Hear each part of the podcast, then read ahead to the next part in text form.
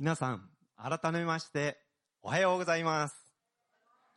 それでは、教会ではですね、ハレリアってよく言います。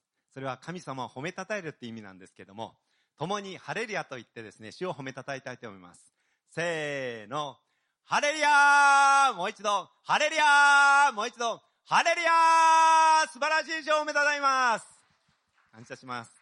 今日ですね、本当に初めて来られた方がいらっしゃいますので、ご紹介いたします。石山香織さん。えっ、と、サンさんのお友達ですね。ようこそいらっしゃいました。はい、拍手します。歓迎いたします。本当にようこそいらっしゃいました。ね、こう、あんまりもみんなわーっとね、いろんな音楽をしててびっくりしたかもしれませんけども、本当にそれほど神様を褒めたたえるべきお方なんですね。感謝いたします。で、皆さん、体が痛い人、手を挙げて。多いですね。疲れた人、手を挙げて。もう雪嫌だと思う人、手を挙げて。多いですね。これほど多いとは思いませんでした。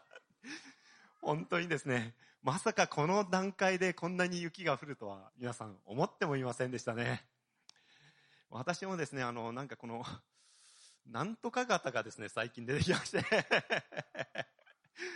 こうなんかね、こうやると、うーっていう感じになってしまいましたけども、そういう方もイエス様の目当て癒されるように感謝します。でもこうやってですね、本当にこの寒くて、そしてまたこう雪かきした後ですね、ふと皆さん、ラーメン食べたいなーって思う人いませんか？私ですね、ラーメン屋に行ってですね、この前行ったらですね、びっくりしたんですよ。もうほぼ1000円。皆さん、昔ですね、ラーメンには千円の壁っていうのがあったの知ってます？ラーメンはどんなにしても1000円を超えることは無理だ。大体あの、その業界ではですね、1000円の壁っていうのはどうもあったようですけれども、もう皆さん、見事に突破する時代になってきました。ね。あの、感謝ではなくて残念だなってね。なんか、下向いた人も何人かいますけれども、本当にこう、物がどんどん上がってきてですね、好きなラーメンさえもですね、そう頻繁に行けなくなってる時代になりましたね。本当にパンも上がったり、ね、物価も上がったり、小麦上がりましたね。なんかため息ばっかしつく皆さん、そんなあなたに。そしてですね、お得、こう、お得ないかなってね、常に願ってる、そんなあなたに、今日はそのあなたに皆さんにですね、お伝えし、お捧げします。特別のメッセージがあります。それはですね、どんなメッセージかというと、おそらく過去の文献でですね、最も古いバーゲンセール。初のセールが出てくる箇所を皆さんでお読みしたいと思います。それでは箇所よろしくお願いします。皆さんも知っていますかね？一緒に読みたいと思います。せーの。エリシャは言った。主の言葉を聞きなさい。主はこうおせられる。明日の今頃、サマリアの門で、上等の小麦粉一セアが一シェケルで、大麦二世が一シェケルで売られるようになる。なんかポカーンとしてなんだっていう方もね、多いかもしれません。でもですね、皆さん、これはですね、とんでもない価格なんです。あのですね、これをこう調べた方もいらっしゃるので、私も詳しくわからないんですけども、どうもですね、この当時の価格の状況からいろいろ考えるとですね、1キロ160円ぐらいの小麦。皆さん1キロ160円って今大体どんくらいですかね ?1 キロだと。500円ぐらいする。ね、500円ぐらいするでしょう。160円ですよ。皆さんそうだったら買いに行きませんか？ね。ところが、皆さん、ちょっと考えてみてください。あの、この当時のですね、あの、相場があるんです。その当時の相場によるとですね、とんでもない価格なのがわかります。当時の相場っていうとどういう相場だったかというと、ロバの頭が8万円。そしてですね、あの、鳩の糞がですね、1キロ2万5千円。皆さん、こんな相場だったんですよ。その相場の中で1キロ160円の小麦が売られるって言ったらですね、もう99%引きみたいなですね、もうとんでもないセールだったわけです。皆さん、このとんでもないセールをエリシャは一体誰に語ったんでしょうか？次の聖書の箇所をお願いします。それでは、えっ、と、あ、ちょっとは、はみ出してますかね？ごめんなさいね。えっ、と、では、えっ、と、読みたいと思います。エリシャは自分の家に座っており、長老たちも彼と一緒に座っていた。王は一人の者を自分の元から使わした。しかし、その使者がエリシャのところに着く前に、エリシャは長老たちに言った。あの人殺しが私の首を跳ねに人を使わしに行ったのをごろご存知ですか？気をつけなさい。死者が来たら戸を閉め、戸を押し入れて入れないようにしなさい。その後ろに彼の主君の足跡がするではありませんか？次お願いします。彼がまだ彼らと話しているうちに、死者が彼のところに下ってきていった。見よ、これは主からの災いだ。これ以上何を私は主に期待しなければならないのか。よくわからないところもあるかもしれませんが、どういう場面かというと、エリシャを殺しにですね、王が死者を使わしてきた。つまり今殺されようとしている状況。そしてその元にはですね、イスラエルにいた長老たちがですね、何人か来てたわけです。そして今、お前を殺しに来たっていう死者が現れた。その時にこの次の箇所で言ったのが、エリシャは言った。主の言葉を聞きなさい。主はこうせられる。というバーゲンセールの言葉を語ったわけです。皆さん、なんでって思いませんか？そんな時に語った言葉だったのか？そんな時になんか宣伝する必要があったのかってね、思うかもしれません。ではこれはですね、もうちょっと遡らな遡らないと、ちょっと言葉がですね。遡らないとですね、わからないんですね。それではもうちょっと遡ってみましょう。聖書。それでは、えっ、ー、と、私4節読みますから、5節皆さん読んでくださいね。この後、アラムの王ベン・ハダテは、全軍を召集し、サマリアに登ってきてこれを包囲した。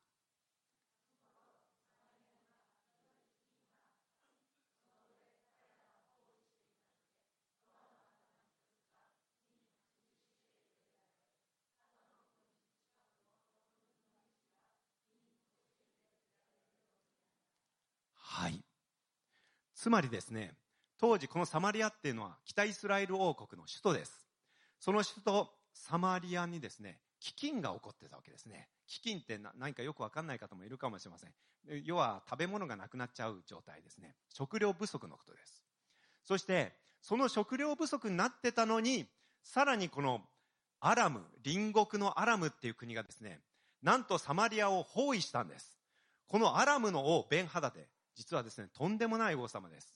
どういう王様かというと、この王様のもとにですね、なんと32人の王様がいたって言われるんです。つまり32人の王が部下に従えるほどの王の王であったわけですよ。そしてその32人の王一つ一つにですね、とんでもない軍勢があり、かつ馬がいて戦車があったと言われています。そのような軍勢、つまり当時としては本当に最強の軍勢が来て、サマリオをこう取り囲んでしまって、兵糧攻めに合わせてしまった。そういう状況だったわけです。さらにこういう状況に王様は何をしてたかというと、王様はですね、城壁をこう歩いてたんで、みたいなんです。そしたら、ある二人の女がですね、争っている。その声を聞いたので、王様が何してるんだって聞くとですね、こういう話を女の人はしていました。これはちょっとね、表示しません。この女が私に、あなたの子供をよこしなさい。私たちは今日それを食べて、明日は私の子供を食べましょうと言ったのです。それで私たちは私の子供を煮て食べました。その翌日私は彼女に、さああなたの子供をよこしなさい。私たちはそれを食べましょうと言ったのですが、彼女は自分の子供を隠してしまったのですと文句言った。その言葉を王様は聞いたわけです。皆さん、とんでもない話でしょしかし、これが現実に今から2800年前に起こった出来事なんです。そして、そのことを聞いた王様は、もうものすごい激動に駆られたんです。そして何を言ったか。エリシャを殺せ言ったんです。はあ？皆さん、王様ってですね、どういう働きをする人かっていうと、国を民から守る人です。つまり、王様はですね、そのアラムの大軍勢に対してどのように対抗したらいいのか考える人なんですよ。ですから、32人の王がいたとしても、おそらくですね、弱っちい王もいたと思うんですよ。あそこの王はどうも弱っちいぞ。そこを叩いたらどうだとかですね。あるいは食料不足であれば、夜中にちょっと何とかできないかって石膏を使わしたりですね。トンネル掘ってみようかとか掘ってみたり、あるいは川下ったらどうなるかとかですね。いろいろ考えてですね、なんとかこの状況を打開しようとするわけじゃないですか。ところがこの王様はですね、その女の言葉を聞いて激動に駆られてですね、エリシャを殺せそして使わして、そしてその側近中の側近がエリシャのところにやってきて、殺そうとした時に語られた言葉だったんです。皆さん、当時そこにイスラエルの長老たちがいましたけども、あーと思ったと思います。考えてもみてください。当時の最強の軍勢に取り囲まれ、もうどうすることもできない。かつ、王も軍勢も無能力。もう戦う気もしてないんですよ。あと見ればわかりますけれども。そして、かつ、もうこのような飢饉の状態。食べるものが何にもない。最後の頼みの綱のエリシャのところにやってきたのに、そのエリシャは今殺されようとしている。もう、敗北と死に追われた。そのような状況が、サマリア全土を覆ってしまって、もうイスラエルの長老たちも、ははもう死だ。もう終わりだ。そういう状況でした。その中で語られた言葉が、主はこうせられる。明日の今頃、サマリアの門で、上等の小麦一世が一シェケルで、大麦二世が一シェケルで売られるようになる。いきなりこんな言葉をエリシャは語ったわけです。皆さんどう思います？今自分、エリシャを殺そうとして来た時にですね、大麦一シェルが一、ん？一シェケル、んじゃないや、一セアが一シェケル。はぁって思いませんか？あの、この言葉を聞いてですね、みんな呆然としちゃったんですよ。はぁって。今まさにエリシャ殺されようとしてる中ですね、大バーゲンセールの話をしてるわけでしょ？な、なんだって思ってみんな、はぁって言って、そしてこの殺そうとしたですね、この王の側近もですね、こう言ったんです。たとえ主が天に窓を作られるとしても、そのようなこと、そんなことがあるだろうかと言ったんですよね。で、もう彼はその瞬間にエリシャを殺すことをですね、もう忘れちゃったぐらいの状態だったんですよ。そして彼はそのまま帰っていっちゃったわけです。皆さん、普通だったらですね、まあ神が語るにしても、アラムの軍勢をあなたは勝あの打ち勝つことができるから立ち上がりなさいとかですね、あるいはあそこ行ったらアラムから食料あるから奪いなさいとかですね、そういうふうに普通語るような感じしませんか？でも、こんな緊迫した状況の中で、ダイバーゲンセルの言葉を聞く。もう人間の考えをはるかに超えた、もう言葉だったわけですよね。その言葉が語られた。それだけではありません。その言葉がどのように実現していったか。次の箇所をお願いします。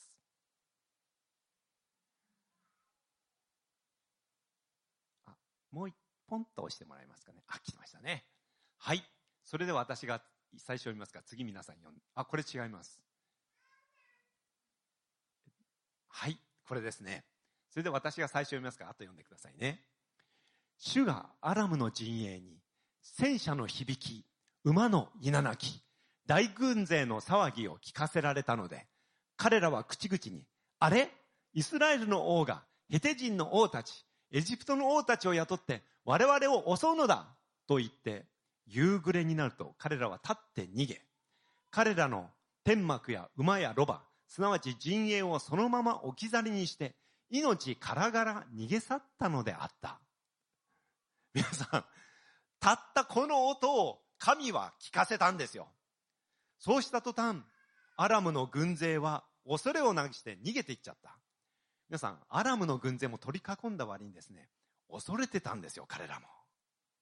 その言葉を聞いた途端にみんなね、命からがら逃げちゃったわけです。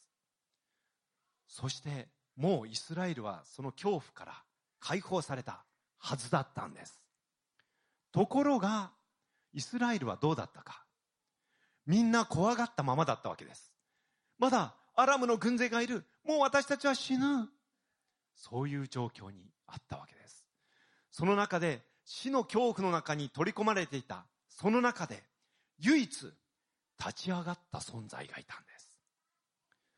どんな勇敢な存在だったでしょうか？将軍だったでしょうか？違います。実は、サーラトっていうですね、重い皮膚病にかかってですね、その皮膚病によって溶けていくような病気です。その病気にかかってですね、もう人々が、ね、接触することを禁じられた。そのような病気にかかってですね、当時の最下層の民たち、その民たちがですね、こう思ったんです。どうせこの中にいても死ぬだけだ。だったら、もうアラムの軍勢のところに行こうじゃないか。もうそうしようって言ってですね、数人がですね、その病気になった人たちがですね、アラムの軍勢の方まで行っちゃったわけです。行っちゃったらどうなったかというと、なんと、食べ物がもうわんさかある。金銀もたくさんある。おっと、これは食い物あるぞって最初もうめちゃくちゃ食べて。そしてですね、もう喜んで、やった細かいことははしょりますけれども、その後彼らは何したかというと、このままではいけない。これをみんなに伝えようって言って、門番のところまで戻っていったんです。そして門番にですね、こういう状態です。もうアラムの軍勢はいませんって言ったんですけど、当初信じられなかったんですよ。でも、本当かな？それは策略だ、罠だとかって言いながら、結局ですね、石膏を使わしたことによって分かりました。この重い皮膚病の人たちの言ったことは本当だった。もう食べ物もたくさんあり、金銀もたくさんある。イスラエルは救われたそして、なんと、もう食べ物溢れすぎて、価格がどんどんどんどん下がって、さっきのようなえっ、ー、と、大麦、ど、どっちだ、小麦一世がいしてけど、ども最近ちょっと記憶力が悪くてですね、あの、そのような特売の価格になってしまったわけです。さあ、ここで皆さんと一緒に考えてみたいことがあります。あなたは、この聖書に書いてある神をどんな存在として見ていますか？おそらくですね、教会に来たことがない方々、あるいは、まあ、初めて来た方々や何回も来てもですね、よく分かってない方は、おそらくですね、神社の神々と同じレベルだと考えると思います。あるいは先祖を拝んでいる方は先祖ぐらいだろうと思っているかもしれません。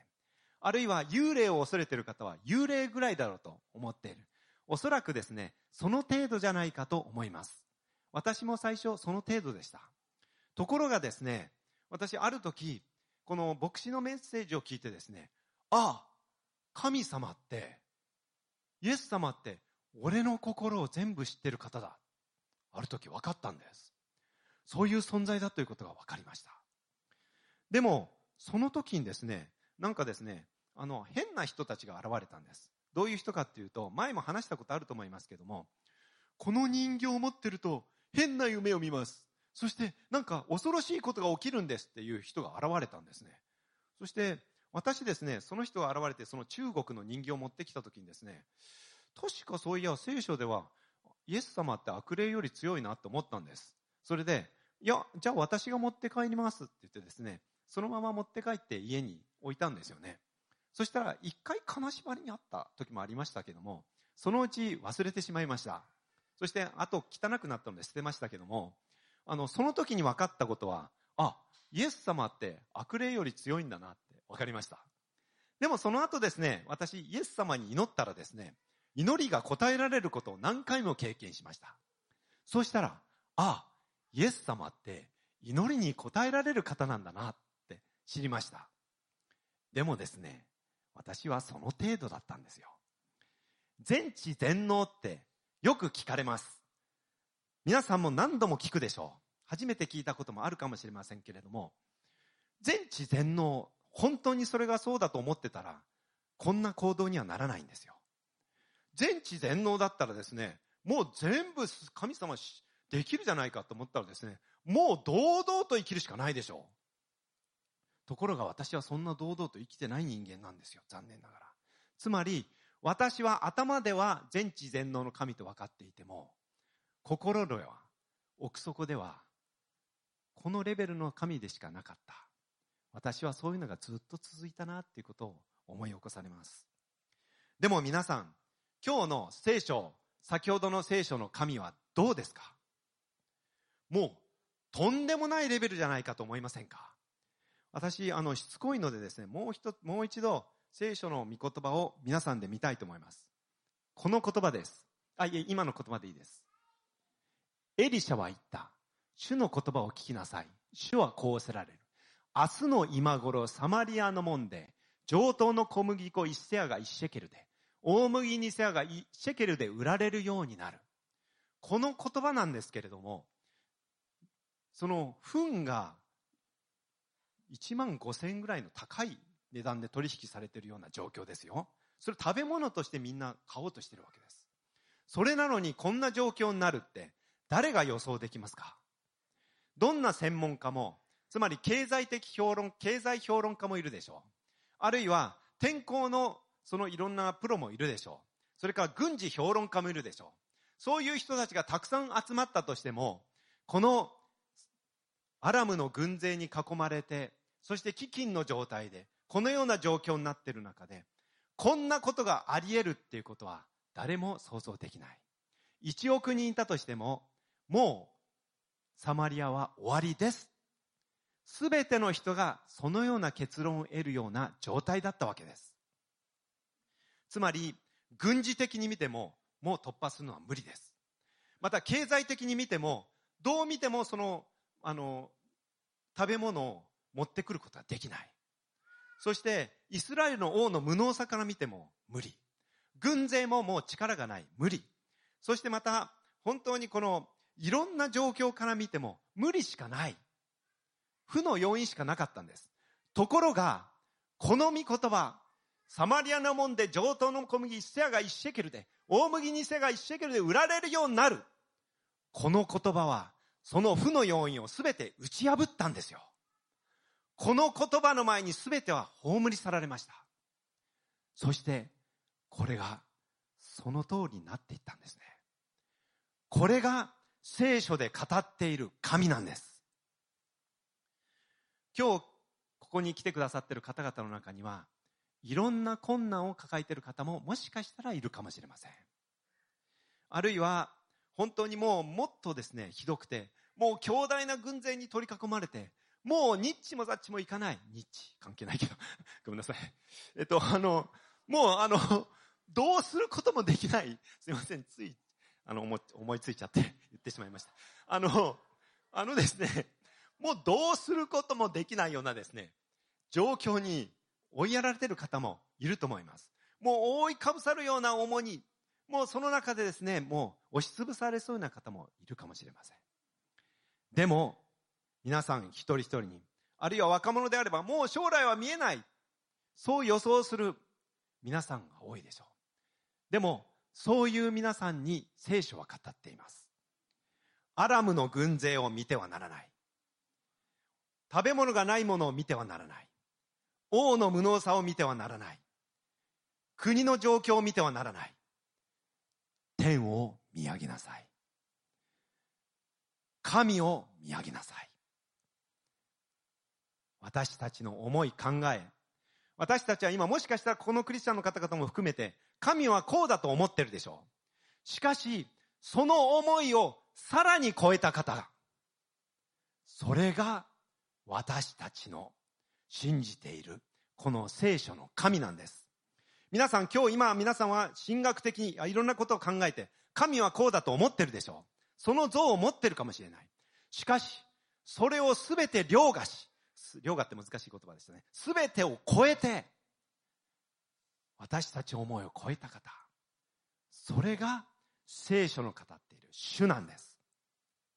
ところがですね、私、そのような偉そうなことを言ってるから、いかに知ってるかと思いながら、何度も前も言いましたけども、ストレスと寝不足とパパワハラ、それもパワハラ本当にひどくされましたけども、それと体調が悪くなってしまった。そういう状況がありました。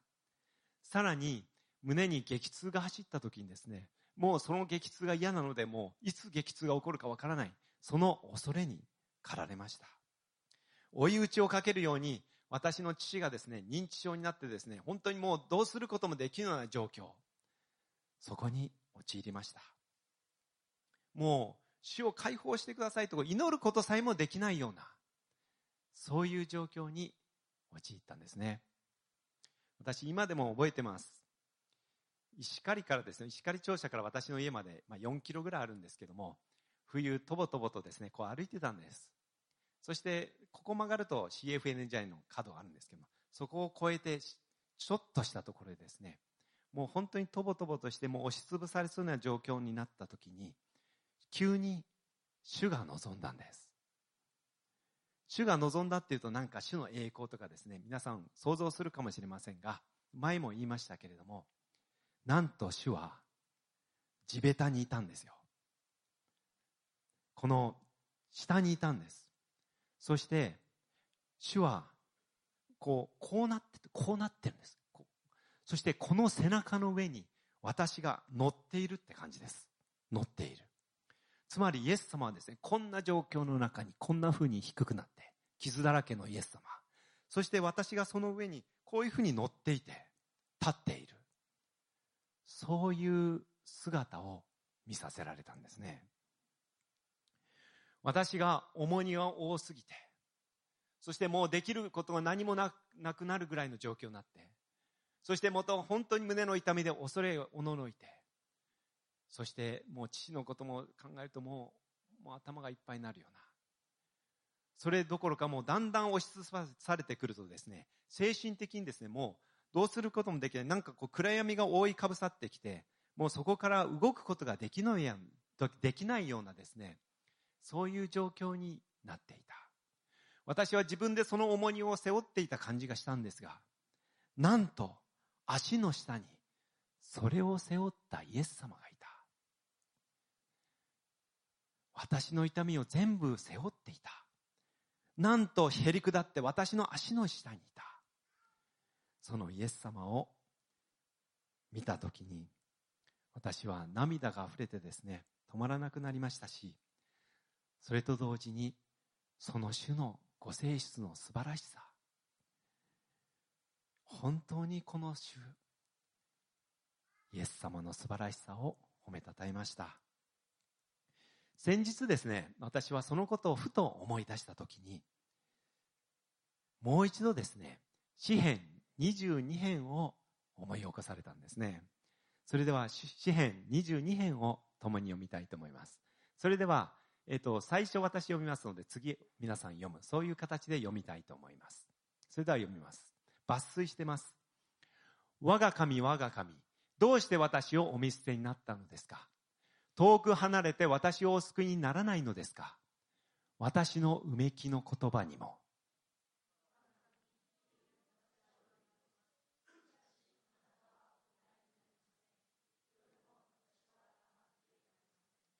しかし私は虫けらです。人間ではありません。人のそしり、民の蔑みです。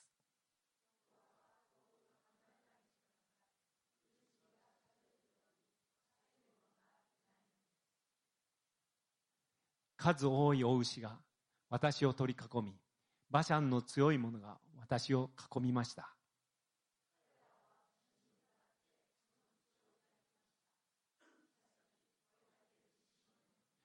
私は水のように注ぎ出され、私の骨骨は皆外れました。私の心は牢のようになり、私のうちで溶けました。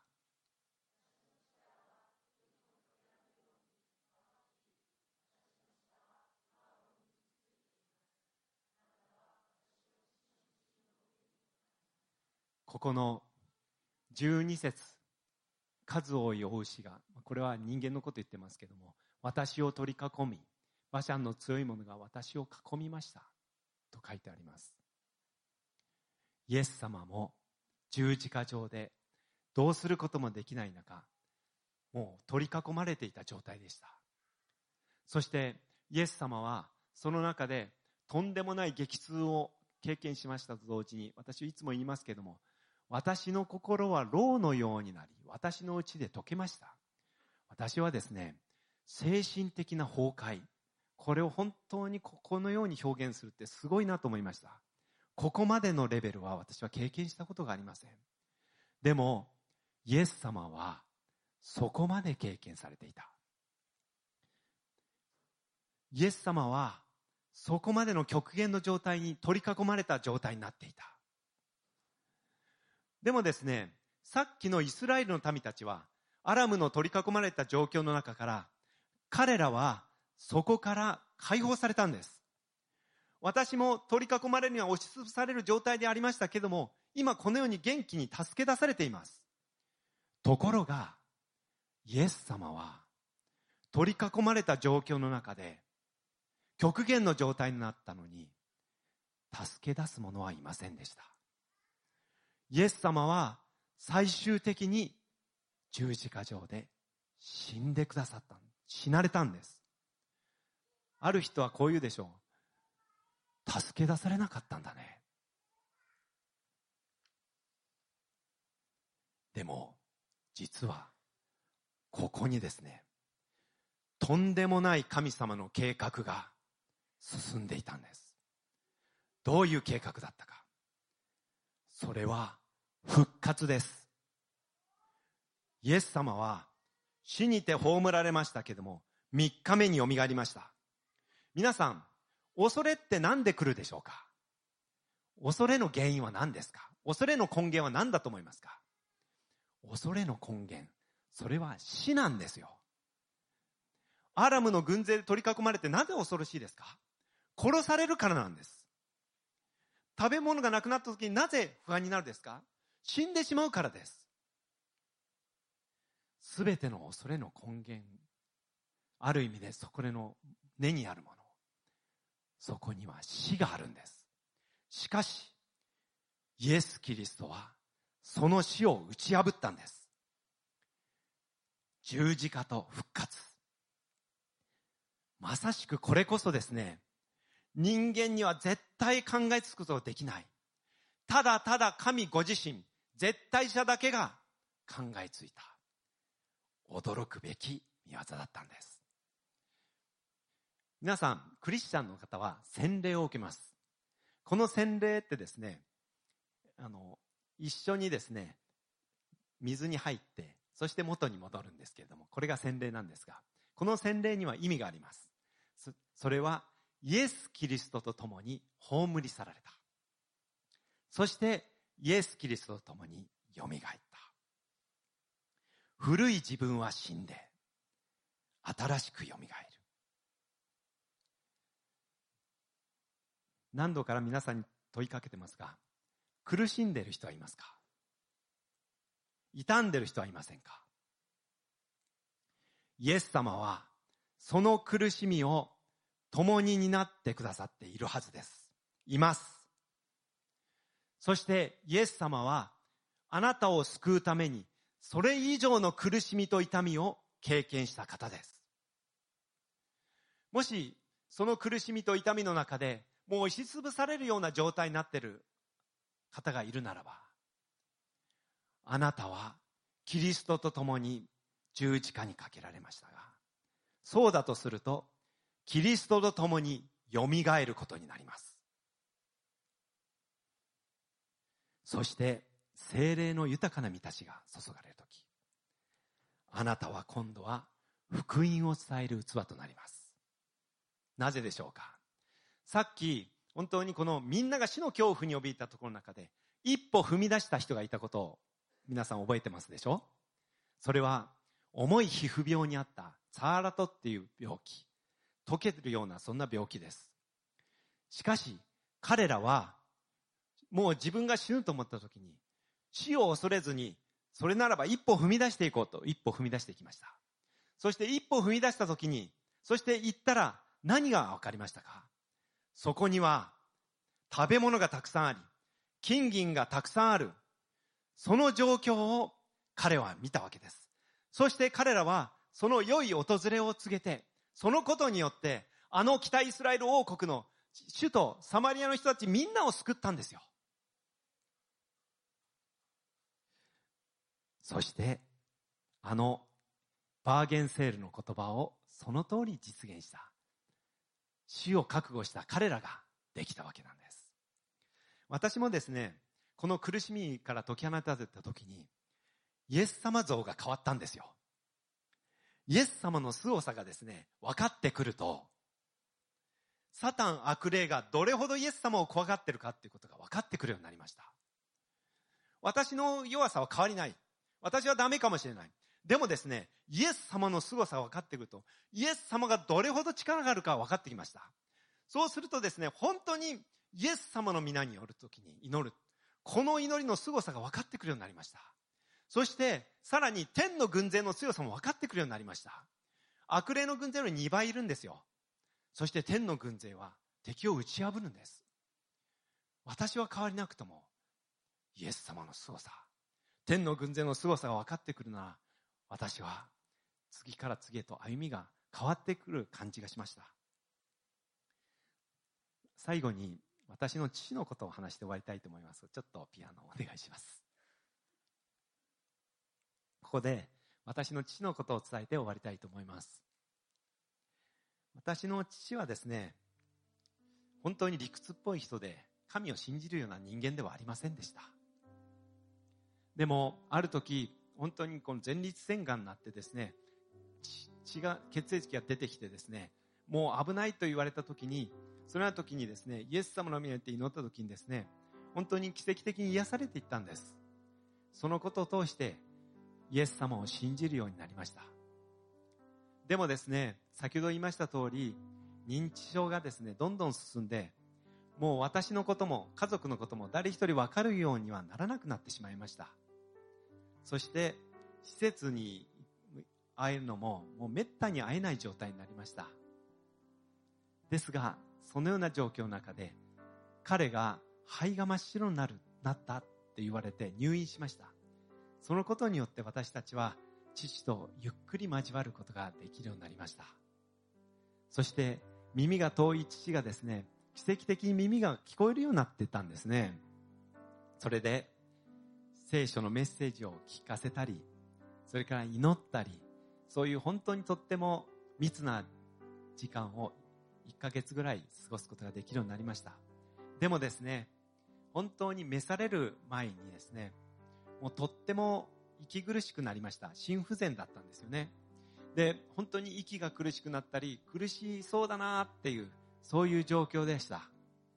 そして本当にいよいよ召される前になってくるともう苦しみがすごくて、私たちも賛美したり祈ったりするんですけれども、本当に苦しそうだなっていう、そういう状況だったんですね。でも、ある時に、急に父がですね、すごい平和な顔になった姿を見たんです。あれ？静かになってる姿を見たんです。あれ？私、その時にですね、主が望んだ感じしたんですよ。そしてその時にまた賛美して祈りました。間もなく彼は天に召されていきました。でもそのしばらくした時に、なんか爽やかな風がですね、ふーっと吹いたことを私は今でも覚えてるんです。それと同時に、父と私一人で葬儀屋さん待ってる時にですね、ある幻を見ました。これは皆さんに言ってなかったかもしれませんが、父がですね、天からですね、本当に若い顔、父は若い頃ですね、とってもね、かっこよかったんですよ。私が子供が言うのもなんですけども。そのかっこいい姿になった父がですね、こう手を伸ばしてる姿を見させられたんです。つまり、私に握手をしようとしている姿を、私はそこで幻の中で見させられました。その時に思いました。ああ、父は復活したんだな。ああ、今も天で生きてるんだな。皆さん、そして私は心底思いました。これが福音の力なんだ。十字架と復活。なんという力なんだろう。私ははっきりと覚えさせられたんです。皆さん、いろいろなこと、今、偶像礼拝してる人もいろいろな神々とか、あるいはそんな神もいないと思ってる方もいるでしょう。でも、皆さんの人生が終わるときに、最後に、このイエス・キリストの福音の凄さが分かってきます。分かります。本当にイエス・キリストを信じるならば、自分が罪人であること、でも神様は私を愛してくださる方であること、それゆえに私の身代わりにイエス様が十字架にかかってくださったこと、死にて葬られたこと、三日目に蘇ったこと、それを信じるならば、精霊様が与えられます。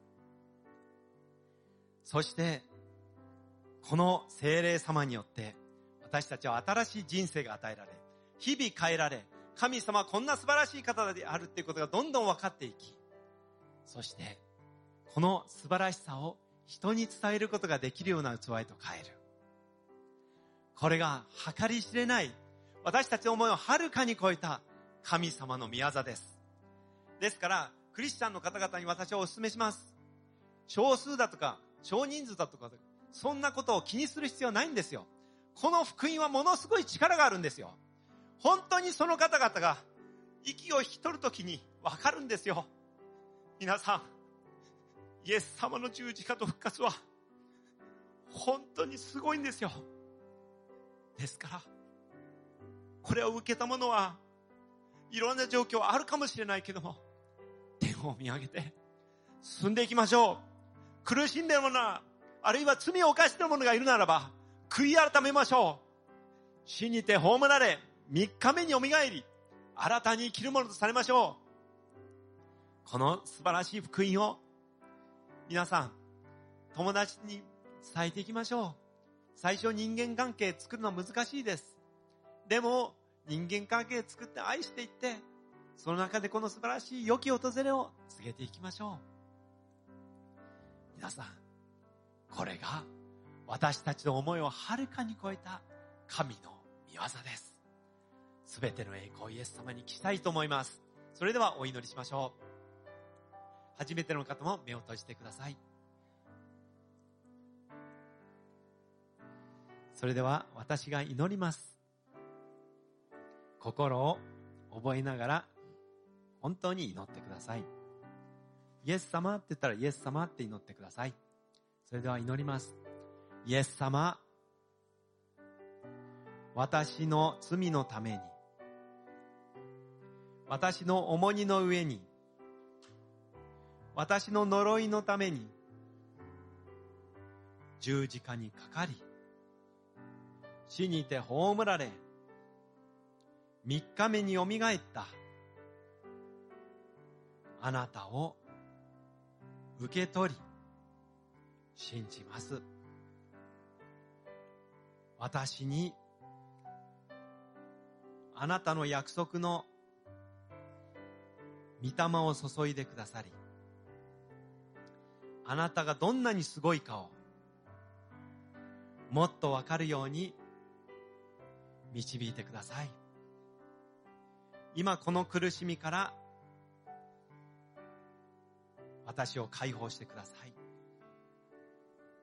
私の痛み、私の罪、私の苦しみ、全部引き受けて、十字架にかかって、三日目に蘇ってくださったように、私も三日目に蘇った復活の命で満たしてください。精霊様に満たしてください。そして、この良き訪れを告げるものとしてください。感謝します。イエス・キリストの皆によってお祈りします。アーメン。